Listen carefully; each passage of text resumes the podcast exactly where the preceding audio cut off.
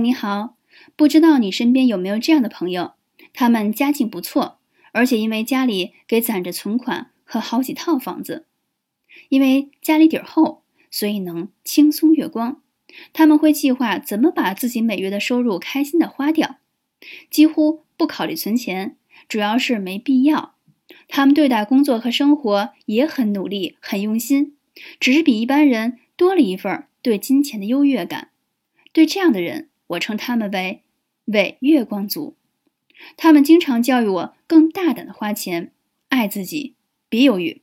只是每次一想到我父母家条件比较困难，这么多年来全家人赚钱不容易，所以我总是更擅长存下钱，做不到真正随心所欲的消费。